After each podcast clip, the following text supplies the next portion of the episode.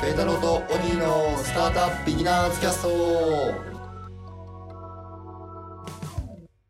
パイロットボットのペータローです。こんばんは、ギーでございます。久々にはい。気になったサービスの紹介コーナー。いや、久しぶりですね。なんかこういうのもジングルできるんですかねできるんじゃないですか。また無理を言って、無理を言って。スネア先生に。はい、お寿司を俺だけではい。作ってもらうという。だんだんグレード上がっていくんじゃないですか次は何だろう高い焼肉。焼肉屋。で、ちょっとじゃあ僕から行くと、はいえっとテッククランチさんの、えー記事でございまして、はい。えー7月7日の発行の記事ですと。で、スマートスクーターの台湾5ごろ、5あごでもろ、ごご5ごろ、ごわかんない。 5ごろがシェアリングプラットフォーム g シェアを発表しました。おお。記事で面白いなって思ったんですね。はい。で、そこのポイントでいくと、あの、まあ、2011年から、その、ゴゴ、ゴゴロっていはいう人たちが、あの、そういう人たちが、はい。あの、スクーターを作ったんですよ。電動スクーターですね。電動スクーター。はい。で、それを、えっ、と、多分一番の売りはバッテリーってついてる、書いてあるんですけれど、はい。なんかあの小型のバッテリーみたいなうん。のを差し替えるだけですぐに動くみたいな。なるほど。で、そのバッテリーもなんかちょっと可愛くて、お弁当箱みたいなはい、感じ感じ。で、で、コンビニとかキオスクとかで、はいえっ、と、今販売されてるらしいんですね。えで、なので、まあ、日本で言うと、まあくる車というか、スクーター運転してて、あ、バッテリーなくなったなって思ったら、コンビニに行って、で、バッテリーを交換すると。ー、うん。そうすればもう、また充電されて走り出すみたいな。なるほどね。車持ってないんで、はい電気自動車とかあんまり詳しくないんですけど、どうする家で充電できるから。家で電気自動車は充電してますね。なんかでっかい、なんかつなぐんでしたっけ、繋いでますね。なるほど。あ、電気自動車がですね。はいはいはいはいで、あの、多分今、高速道路とかにも、EV 用の電気自動車用のスタンドみたいなのが、はい。え多分あるとー、思うんですけれど、あれで各社も、なんですか同じ共通企画になってるんですかおそらく共通かと思いますね。えー、便利ですね。いや、便利ですよはいはねい。はまあでもそれがよりべ、なんだろうな、コンパクトな形で実現されてるのが、この、い。ゴーゴゴゴゴロさんーはい。なのかなと思っております。はい。でゴーゴーですあ、どうぞどうぞ。はいはい。それはもう販売されてるんですね、はい台湾で。はい。で、何万台か多分、うんうん。販売されていますよ。で、満を持し満を持して、て、で、この人たちがあのはいシェアリングサービスにはい。取りに行ったと、はい。っていうお話なんだと思うんですね。うん。で、多分、全部このスクーターを一から作ってるんですね、はい。ゴロさん。はい。なので、追跡機能とか、はい。えっ、と、なんか部品が故障したら、それ自体をあの教えてくれるみたいな、スマートスクーターですかね。ですねですね IoT 化されてるんですね。はいはそういう機能も常に埋め込んでいると。い。なるほど。なので、シェアリングするときに、あの、なんか壊れたらすぐ対応できるし、うん。誰がどこにいるのかみたいなところもすぐわかると。うん。いや、この展開うまいなって思ったっていう、だから自ら作って、はい自らシェアリングに乗り出すと。ですね。トヨタとかと同じですよね。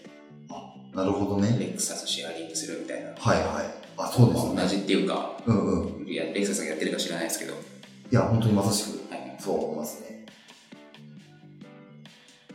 なるほど。今までってね、なんか作るか、はい。貸し出すか、どっちかだった気がしますけえど、え自らやり始めると。ですね、ですね。トヨタとかサブスクやるっていうのはよく聞きますけどね。はいはいそうですよねなのでなんかタイムズカーシェアみたいなところだとあのカーナビに仕込むとかはいはいはまあ既存の車の中に仕込み始めてるみたいなところがあると思うんですけれど、い。はいはい多分それでもこの間あのちょうどこのタイムズカーシェア使ってて、はい車乗ったんですけどなんか前輪っていうんですかね右側の、はい。えー、とタイヤがなんかパンクじゃないですけど故障していて、うーんでなんか取り替えてもらうみたいなはことがあったりしたんですけれど、あのかなり多分、そこら辺のサービスは充実してるはずなんですけれいど、はいはあのリアルタイムではなかなか難しかったりすると思うので、い。なるほど。そういうのが多分なくなるんでしょうねって、なる単ほど。純に。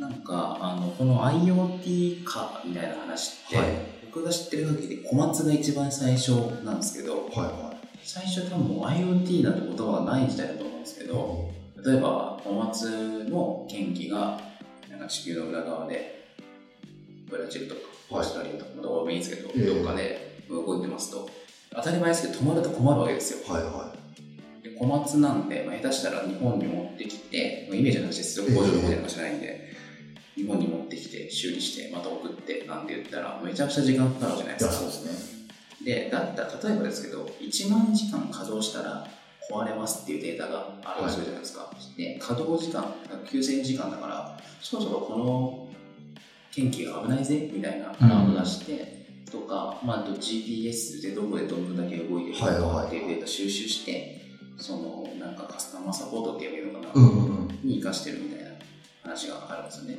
なるほどやってることはそれと同じだと思うんですよね。や、本当ですね。は面白い。い。で、それを電動スクーターではい。やってるっていう。なるほどね。あれなんですかね、トヨタとか同じようなことやってないのかな、電気自動車的なやついや、本田さんとかトヨタさんとかね。うんやってて昔もそうですけどね。えじゃあ、次僕えから、は僕がですね、まだテッククランチャーなんですけど、い。はい。古着女子のゆとりが仮想モデルエージェント、VIM、ビムかな、ちょっと読み方わかんないビムですねはい設立。あの、古着女子さんって僕もちょっとあんま詳しいわけじゃないんですけど、はいまあ名前の通り古着をインスタとかで紹介したりコマーシャルしたりしている会社だったんですけど、まあこの度仮想モデルエージェントなん、なんですかね、これ。仮想モデルまず仮想モデルってなんだよって話ですよね、ですね。仮想って別にあれですあの衣装の方じゃなくてバーチャルの方ですねはいはいはバーチャルモデルですねい。バーチャルモデルですよね。VTuber とか VTuber とかいやもうまさしくそうで、の。はい。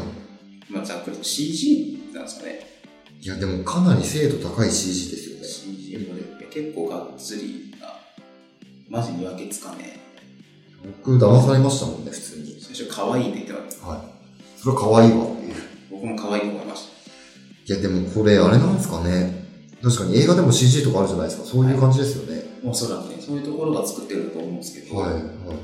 まあ、なのでそういうバーチャルモデルというのが最近、まあ、VTuber とかも含めてやってきてます、まあ、VTuber やるかどうか知らないですけど面白いでですそね。このエージェントをやるっていう、はい。でだからその仮想モデルというものが最近出てきたと思ってるんですけどそれにエージェントがつくっていうこの発想が全くなかったですねいや、なかったっすね。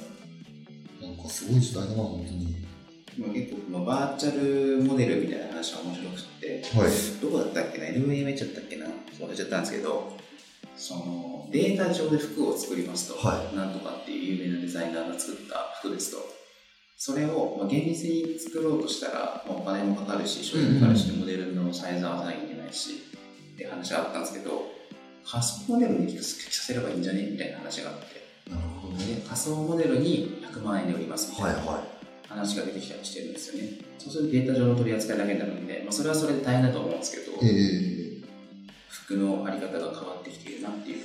ー、いや、本当ですね。仮想モデルはどんどん増えるんですかね。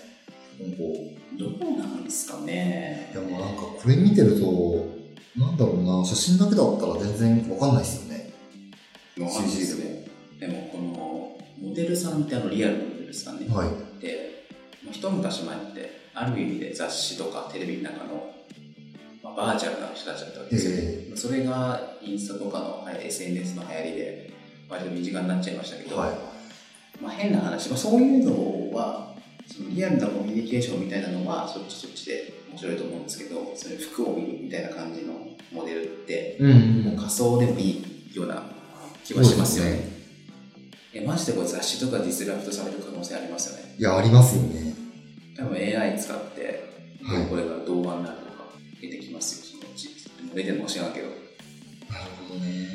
ティムのホームページ見てたんですけど、はい青いプリズムっていう女の子は多分すごい人で、はいバーチャルモデル業界では、 はいいや青いプリズムは世界初のギャルバーチャルモデル、大切にしてる価値価値観はうんぬんとか、好きなショップとか、好きなアーティストはみたいな。いや、初音ミクみたいなもんなんでしょうねいやでしょうねはいなのでこの動きはちょっと注目したいなっていうところです、はい、じゃあ以上本日のペットボの気になるニュースでございました、じゃあ本日はこの辺でお別れしたいと思いますペタロとギーのスタートアップビギナーズキャストでしたさよならさよなら。